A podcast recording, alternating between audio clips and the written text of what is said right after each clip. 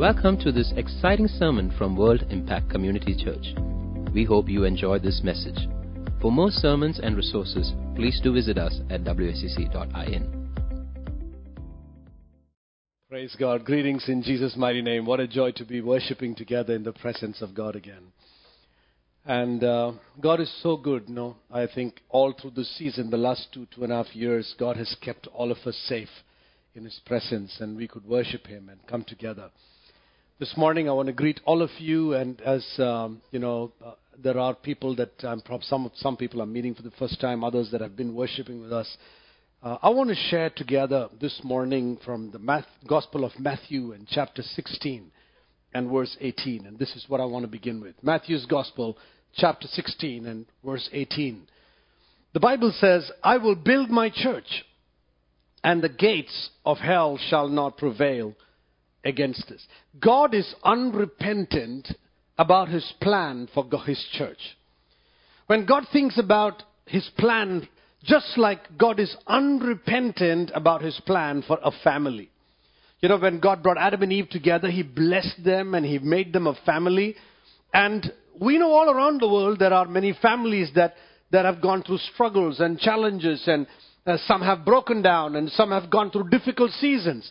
But in spite of all of that, God hasn't changed his mind about his commitment for his plan for a family.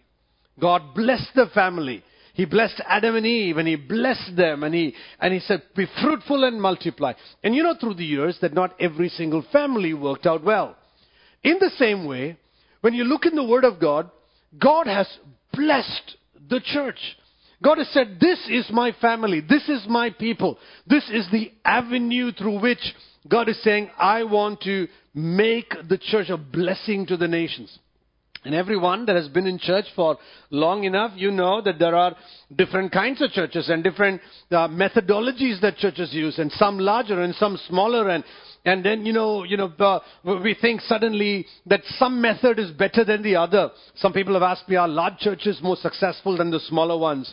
I said no obedient churches are more successful than the disobedient ones.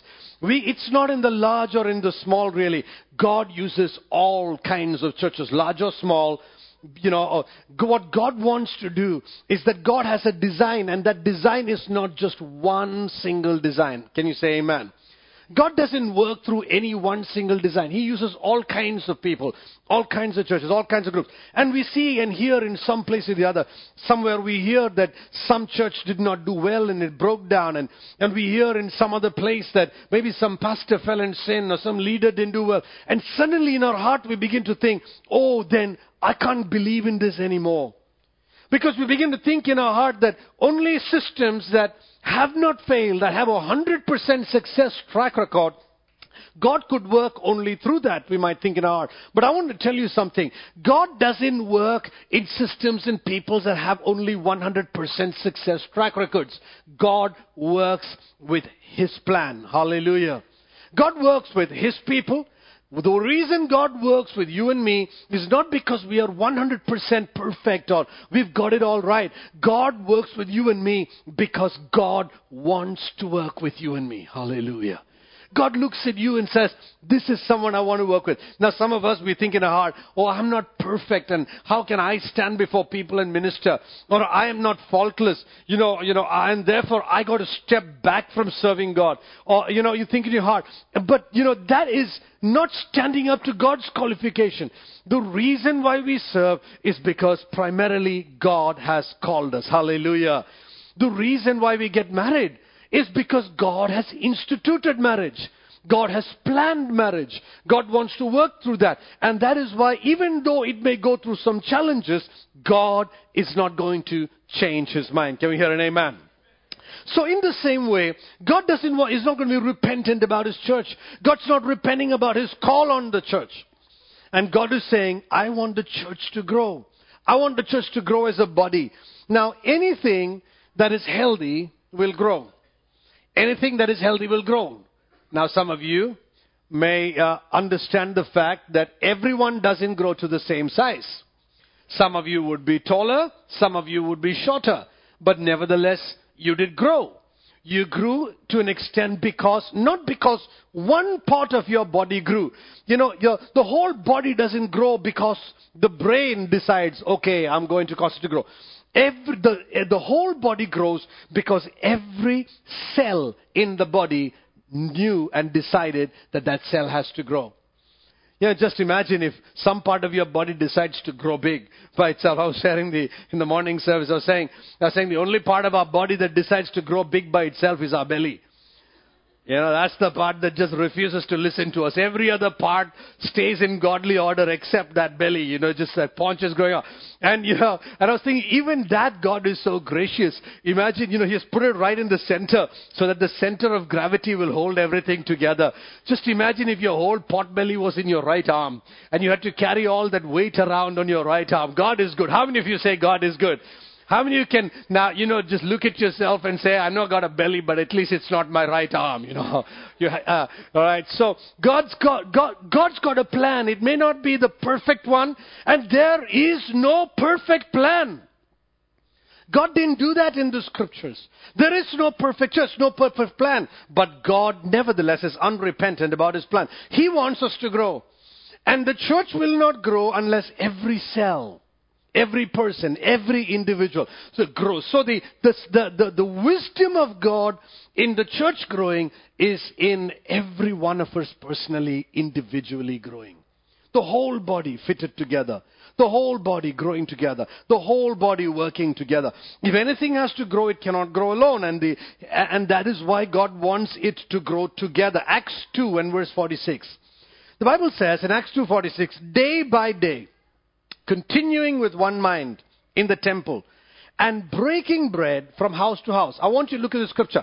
Continuing with, how? How are they continuing? With one mind. Where? In the temple. This is the Jewish temple that the Bible is talking about. So they gathered, they got saved, and then they started gathering in the, in the Jewish temple day after day with one mind, and they were worshiping there. And then it says, and breaking bread from house to house.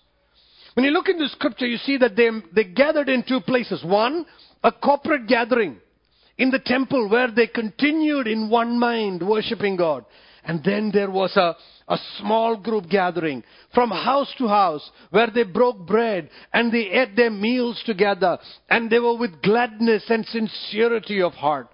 God doesn't work with only one model. He doesn't work with only one corporate, everybody gathering together model. He has different models. Hallelujah. He has the large gathering, the church coming together. We see that in the scriptures. The church came together and they prayed and all of that. But we also see they met house to house. Can you say that after me? House to house. That's part of God's church. Not only did they meet house to house, God has also made the individual small family unit, a husband, wife, and children. God has made you the, the local church in your house, where the husband of the home has to be the pastor of his family. The mother of the home has to be co-pastoring the family and raising the children in the ways of God. God is unrepentant. How many of you have a perfect family? Can I see your hands here? Perfect family, flawless, faultless. How many of you have a perfect father in the house? All right. Other than me, I'm not sure anybody else. Oh, he's all right. He's raised his hand. All right. He, he, you know, he's saying he's got a perfect father. But guess what? There is no family that has a perfect father and perfect. You know, I love the way my when when my daughter was a little girl, you know, she was she came crying one day, and so wondering why she's crying, and she was so upset that uh, if I remember correctly, uh, she wanted to, she was so upset that her mother married me. She wanted to marry me. So, you know, that's, uh, well, that makes a, that makes a father feel good, you know, when your daughter wanted to marry you. Why you marry? All right, but now they're grown up. I don't know if she feels the same, but uh, when they grow up, uh, you know. But you see, God's not repenting for the family. God's not repenting for the church. God's not repenting because He's taken ordinary people with ordinary abilities and He's saying, Now I want to work with you. So God plans for the continual gathering together in the temple and house to house where they were having meals together, gladness of heart and sincerity. And they prayed, and this is where the Holy Spirit begins to work with them. Acts in chapter 12 and verse 12. Peter was arrested and put in prison. When he was in prison, the church gathered in Mary's house and began to pray. That's John Mark's mother. They came together and they prayed. Because John Mark and his mother opened their home. That's why the church could gather there for prayer. Hallelujah. How many of you would li- like to open your home? If you don't, maybe someday God would cause some people to break the roof of your home and bring the paralytic man down, you know? Someone, I heard a beautiful fundraising announcement one day. This preacher said like this, you know, how many of you are excited Jesus healed that paralyzed man? And so they said, yeah. And he said, how many of you know that, that they broke somebody's roof? And uh, nobody co- had a collection to fix that roof after that. All right, the heel guy got up, take up your mat, go home. He went home. Uh, the people had the nice meeting. They went home. Jesus said, "Thank you, God bless you," like they say, you know, welcome to Ooty, glad to meet you, and walked away. You know, Jesus did that, and here is this guy with his roof that is opened up. Someone said it was Peter's mother-in-law's house. And maybe that's why, you know, she was, uh, someone said, you know, Peter was upset with Jesus only for one thing, for praying for his mother-in-law's healing for some reason. I don't know. I didn't say that. That was the, some preacher who said that. All right. Okay, so, you know, Jesus is, wants to work with the church. He wants to work with the house. He wants to work with the people, and blessed are the people that are willing to open that house for allowing somebody to come in, for people, for the crowds to be there, for them to grow together, and for the sick man to come in and for him to be healed. The Lord says in, in Hebrews in chapter 10 and verse 25, the Bible says, not abandoning our meeting together. Say that after me, please. Not abandoning our meeting together. Or in that, it says, not forsaking our own assembling together. The Lord is warning and telling the church, you know, saying, I don't want you to forsake the gathering together, especially in this pandemic times. People have gotten used to staying at home or staying away or, you know, before pandemic times, church, uh, missiological studies used to say at any given time, 30% of the church is not in church. Every different Sunday, you know, they rotate. Some people go, some people are not there. All 30% of people in, in a given church is not there. But after the pandemic, we found out that a good 40% of the church has not come back to church. A good 40% of the 70%, you know, has not come back to church because they got used to online or they got. And when, when people worship God, it's great. We have the technology to bring the church, and we thank God for the two and a half years we could stream the services week by week. We didn't miss one week, did we? By God's grace, not one week. Praise God for the media team that made it happen and for all the, the pastors and the leaders that found time to preach and minister. Uh, I remember when they declared the pandemic, the, the moment we heard it in the news, we were at home, I think some of us, we said, call the team together. Let's record before it's 12 o'clock in the night. Because the next morning, it was the, the place was going for a shutdown. We finished shooting uh, somewhere midnight or after that. We, that's just how we did it. And the reason we were able to do it, I praise God for technology and for people. But God is saying, in spite of all that, God is praising God for people who long to come together as a family. God is saying, don't abandon our meeting together. And it says, as some are in the habit of doing. If you're in the habit of doing, people some some people get have got comfortable to stay at home and and uh, watch the service online while we're lying down in bed. Now, uh, if you're not well, that's great. Now you might say, but I'm growing in the Lord. I'm hearing the word. That's true. You're growing in the Lord. You're hearing the word. But God's not just called you to grow in the Lord for nothing. He's called for you to grow in the Lord so that now you can carry someone else's burden. Amen. God wants us to do the one, the, the one another life. He doesn't want us to grow alone without a reason. He wants us to do the one another life, not abandoning our meeting together. You see, the church is, uh, the church is uh, you know, evolving. There are different methods and all of that. And God loves the small group gatherings. God loves the church to gather as a small community. And God wants every born again believer to be part of a home group or a care cell or a small group gathering. What is a care cell? It's a place where about, say, 3 to 15 people come together.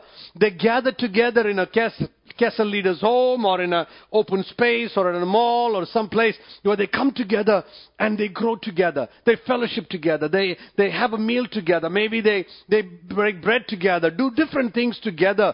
And that's a place where you can have discussions. That's a place where you can talk about, you can share some of the challenges. There are people who pray for you. All kinds of different things happen in that place. This is a place where there is opportunity. The main goal is to edify the believer and to grow the believer to a place where they can love Jesus and for you to be a family on a smaller level. Through the care cell, we can challenge the people to share the good news of Jesus Christ to others. Jesus believes in small groups. Matthew's Gospel, chapter 18 and verse 20 says like this, where two or three are gathered together, I am there in their midst. What is the Lord saying? The Lord is attesting the fact that He not only visits large gatherings and congregations. God is saying, if two or three of you would also gather, the Lord is saying, I'd love to be in your midst. You know, I was just thinking, imagine if you had an opportunity to meet the president of your nation in a large crowd where 10,000 people are gathered and you are one among them. You know, that would be great to see him from a distance. But imagine if you had the opportunity of going to dinner with the president, just three of you. Just two, three of you having a meal with the president of the nation. You know, that would be far more enjoyable because you'd have an opportunity. In the same way, that is why Jesus is saying, I not only want to be there in the large gatherings, I want to be there with you. And this is also why God wants you and me to have family prayer.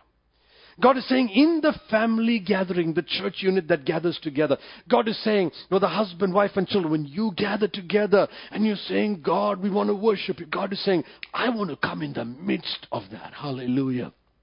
And he said two or three because he knew that even if a husband and wife will come together and they agree touching anything, God is saying, I believe in that. God is saying if two friends come together, two people in need come together, and you're saying, I don't, I don't know anybody, I don't have anybody, maybe I know only one person. If you'd come together, and God would say, I would come in the midst of that. I want to bless that. So when the Bible talks about this, says when it talks about you know the context of Hebrews 10:25 where we say not abandoning or not forsaking the gathering together, that's Hebrews 10:25. But what does Hebrews 10:24 say? Hebrews 10:24 qualifies 25. 24 says like this, and let us consider how to stimulate or encourage one another to in love and good deeds. Shall we uh, let's you know let us show how we can encourage one another or stimulate one another. God is not only calling us that we might you know, how is it he's saying don't abandon the fellowship? Why? Because he's saying when we gather in fellowship, there is a one another life that we are doing. Hallelujah. There's a one another life that we are doing.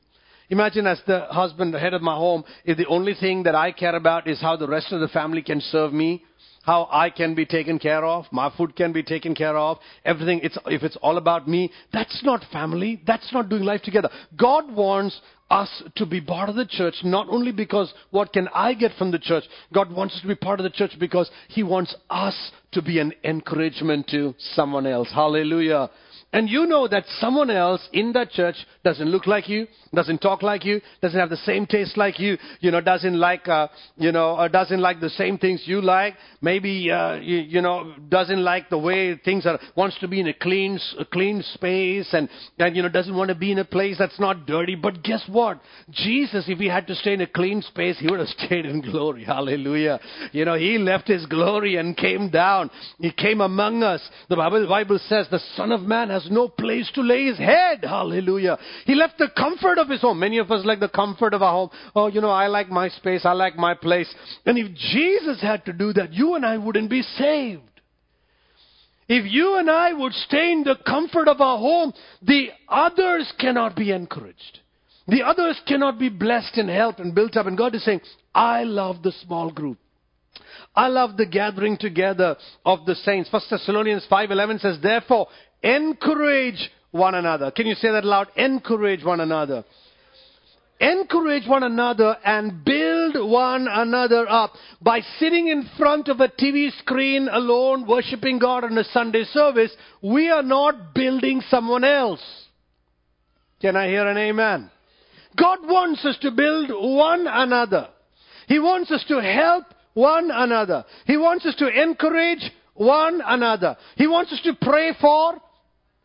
He wants us to stand by. This is the life God is calling us for. And we can't do it by just sitting behind a screen. God wants us to get out there and He wants us to be a community that, every day in the temple they gathered, they prayed, bearing one another's burdens, Galatians 6 2 says. Bearing one another's burdens. You know what that means? It means when we are part of a church or a, or a small group, it means that there's going to come a time where we're going to have to bear someone else's burden, which means their challenge becomes ours. And, the, and, and some of you would be say, Pastor, we have enough burdens of our own. We don't want anyone else's burdens. Guess what? You're not supposed to be bearing your burden alone. Someone else is supposed to help you bear your burden while you help someone else help, you know, carry their burden. Amen? Everybody say, bearing each other's burdens. This is what God's called us for. I thank God for the people that stand with us and are praying. As, you, as we know as a church, we have gone now, we have planted a church, a new pioneering work into Dubai. We've planted a church plant there. And sometimes, you know, even though in Dubai we have so many friends, I got to tell you, sometimes it gets lonely. It gets lonely there where you have so many and you're just not sure who to go to. And I thank God for the church that prays. I thank God for the church that stands and says, Pastor, we're, we're standing with you. We're there. You, you know what you're doing? You're bearing my burden. Just as much as I, I, am there praying for you. I'm not here. There are now there are other pastors that are leading the work, and Pastor Jijo and uh, Pastor Tibi and Pastor Kavita and many others are standing up front and serving the church. And, and, and as man, but yet we are praying, we're standing, and, and, you know, there are people that have come alongside and said, Pastor, how can we stand with you in the work there in Dubai? And I said, you know, even to hear that his music, what are you doing? Bearing my burden. You're standing with us. And when I'm there and I'm calling some of you all up or praying for some of you all doing that, what am I doing? I'm bearing your burden. Everybody say after me, one another's burden. That's the family of God. That's what God wants to. God has not designed any of you to be an island. Nowhere in my Bible do I see the Bible calling anybody to work only in a location where you feel very comfortable. You know why? If that was the case, then you wouldn't be able to be part of your own family. How many of you know in marriage it gets a little uncomfortable sometimes? Yeah? So if you had to work by that, then you'd say, I want out. But God says no. I want you to work with this family. God's not called you and me to be an island. God's called us not to abandon this. See, J.V. Taylor said like this The essential unit in which the church exists must be small enough to be enable all its members to find each other in mutual awareness.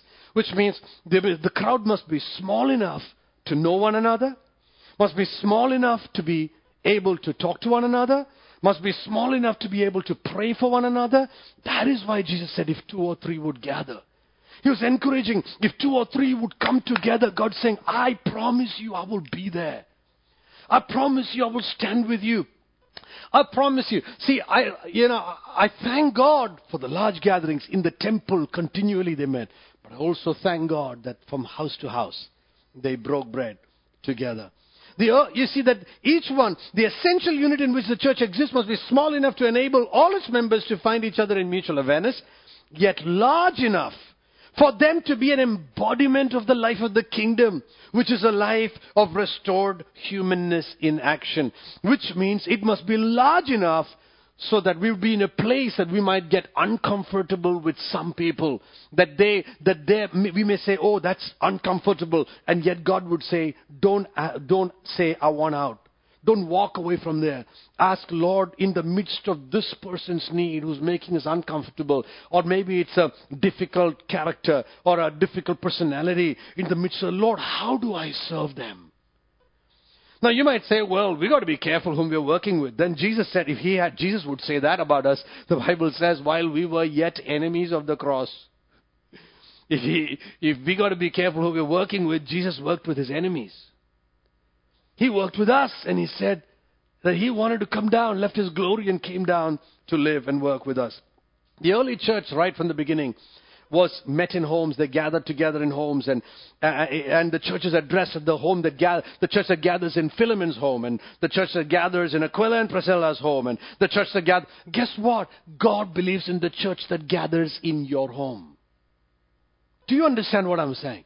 God believes in that church. But you may say, oh, but I don't know how to take care of that. You, no, no, no. God's saying, I will equip you. What's the job of a pastor? To equip the saints for works of ministry. But we will get uncomfortable. We will not, will not be easy. I remember when some of you heard me share that story, the day we built our home over here and we were dedicating, I remember one of the pastors came home and was dedicating our home and, and my kids and my, my wife's sister's kids and all of them together, all same age group, all of them were eating chocolate and they was coming down the staircase, rubbing the chocolate on the wall. And I saw it going down, and I'm going, and I'm calculating, okay, how much did I pay for the painting? Painting that, this whole thing costs like this. And I'm saying, la la la, you know, just enjoying themselves and, and drawing, you're using chocolate, Nestle chocolate, designer walls. And when I saw that, I looked at it and I'm thinking to myself, I actually did. I sat my down and I, I mean, standing there looking at that, swallowing, I'm thinking to myself, I'd rather have children in the home than have a clean home with no kids. I'd rather have a dirty home, messed up home with laughter and fun. And, and when I see the children grow up together, they've done life together. Now they're on, on, on the youth group together and, and they've led one another to the Lord and, and they've prayed for one another. They call each other. They stand. Hey, guess what? All that took was a dirty wall. Forget about the dirty wall. We can get it washed. Let's do the one another life. Amen. Let's care for one another. Let's stand together. God wants it. He, he's addressed it to the church. It was not until the end of the third century when churches organized into buildings like this. Until then, they gathered in the homes, and God wants to continue to do that. Many people are becoming lonely because they don't have community. And the more we're becoming private people, the more we're becoming, you know, especially when the more we're becoming wealthy, we're becoming more private. The more we're becoming wealthy, the more we're trying to take care of our own lives and we don't want anybody in our space. But you go among the poor. I remember we, we had gone on a medical mission to some of the mountains in Tamil Nadu one day and went up and we spent the night on top of a mountain. We, we stayed in a small hamlet, a small little place. And so we were, if I'm not wrong, we were uh, we were seven men and I think about four women, all medical doctors and all, as a team. And we were carrying flour and millet and medical equipment and all of that. And, and we drove till one place and from there we had to carry this thing and we went up the mountain. We reached over there and they gave us a house to stay in. House is a hut. Guess what? The entire family cleared the house out for us. They moved out and they let us move in. Why let us move in? They put one sari across in between and the seven men could sleep on this side with the chicken and the goat. Talk about sanitization. And then they let the women sleep on the other side of the sari. And I was thinking in my heart, what a, what a loving heart that they would just empty their home for others to sleep. Because the doctors have come in to help with the community. You know, people that are not so wealthy, they just know how to do it so well. Because because they just know how to love. They have community. And many people that the, you get far wealthier, that you got a private life, you got a private zone, all of that, but we just become lonely and and then we wonder why is there no one for me? Why why why didn't pastor call me and pray for me and all that? God's planned that for the whole community to encourage one another, stand with one another. Social indicators showing people are getting lonely, and God wants us to move away from that. I want the media team to show a quick video, small testimonies from our church. If you would throw that up, uh, a small uh, video about our care cells, and let's see what they have to say.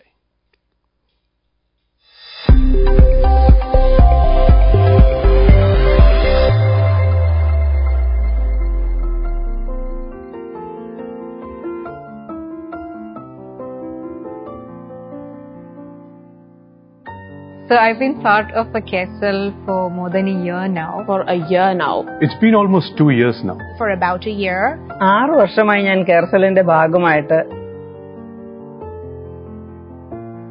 We came into the care cell because we were coming out of a season of a lot of uncertainty and transitions, and we desperately needed Christian fellowship. ഞായറാഴ്ച സഭാരാധന കൊണ്ട് മാത്രം ഞാൻ സംതൃപ്തി അല്ലായിരുന്നു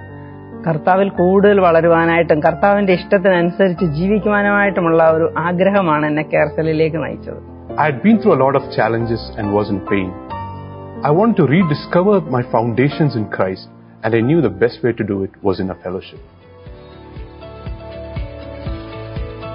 that was a lot of fun to begin with in the care cell. One of the things I really enjoyed about the cell was the way um, our cell leader conducted it uh, she had this way of making others comfortable. As a family, when we uh, started attending the care cell, we got the opportunity to connect with other families. We got to discuss the word with each other, get their perspectives. We also got to pray for each other, to share life together, and also celebrate uh, life events. And it's been a big blessing for us as a family. But with the witness and testimonies of many who had traveled in the same path as me, it helped me a lot in my healing and realizing I wasn't alone. It also helped me rediscover the foundation of my identity in Christ. And God also gave me the grace to help my facilitator, and I thank God for that. I got to lead worship. I got to pray for other people, and that's been such a blessing. And I was able to read the word better. There were people in the care cell who would comfort me, who would send scriptures. I particularly remember how the care cell prayers are what strengthened me as I was getting ready to deliver my baby. ഒറ്റയ്ക്ക് നിൽക്കുന്നതിനേക്കാൾ ഒരുമിച്ച് നിൽക്കുന്നതാണ് എപ്പോഴും ശക്തി കെയർഫിലിലൂടെ നമുക്ക് ലഭിക്കുന്ന ദൈവിക ഉപദേശങ്ങൾ പ്രാർത്ഥന കൂട്ടായ്മ സാക്ഷ്യങ്ങൾ ഇവയെല്ലാം നമ്മളുടെ പ്രയാസങ്ങളിൽ നിന്നും കരകയറി കർത്താവിന്റെ പദ്ധതിയിലേക്ക് നമ്മെ നയിക്കുന്നതിന് വളരെയേറെ സഹായകമാകും I think you should join a care cell because there is a room to enjoy community within the church a community of people who have a passion for Christ. And what could be better than that? I think you don't realize how important fellowship is until uh, you have it. If you've lost your identity, then God can help you find yours here. And if you are going through challenges, then we as a family can overcome it together in the care cell. Life is here. Destiny awaits you. So go ahead and join a care cell, and no longer should you do life alone. Amen. Praise God. Wonderful, wonderful. Just a few testimonies from some, some very ordinary people that have found, uh, you know, the care cell a blessing in their life. What are the benefits of being part of a care cell? Firstly, you're seen. Sometimes when you're in a large gathering, you know, that's not a place that, that you get noticed or you get seen or, or where people get to know you or, you know, we thank God for the, uh, the, the ways we, we can still greet people as brother or sister, but you can get to be known closer by name and where you can make friends. People can, you can get to know people. And this is a place where, where friends can not just be friends, friends can grow to become family. Where you can stand with one another. And I, and I thank God, even in small ways, how when COVID came, how as a family, many people were sick in the, in the earlier rounds of COVID, how the church went out of its way to just cook food and send it to people that were sick. And in whatever way we knew and whatever people we knew that were not well, we could step out and make a difference. You make friends, you're connected to the family. When you're part of a care cell, you understand the Word of God better. You begin to learn the Word of God, discuss the Word of God.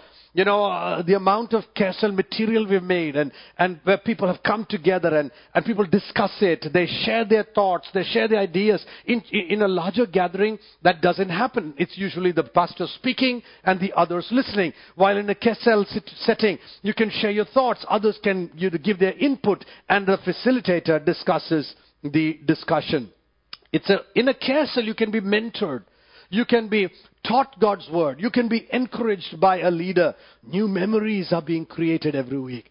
Maybe you just came into a care cell one week and you're really down. And somebody asked, you know, what can we pray for? You shared that need.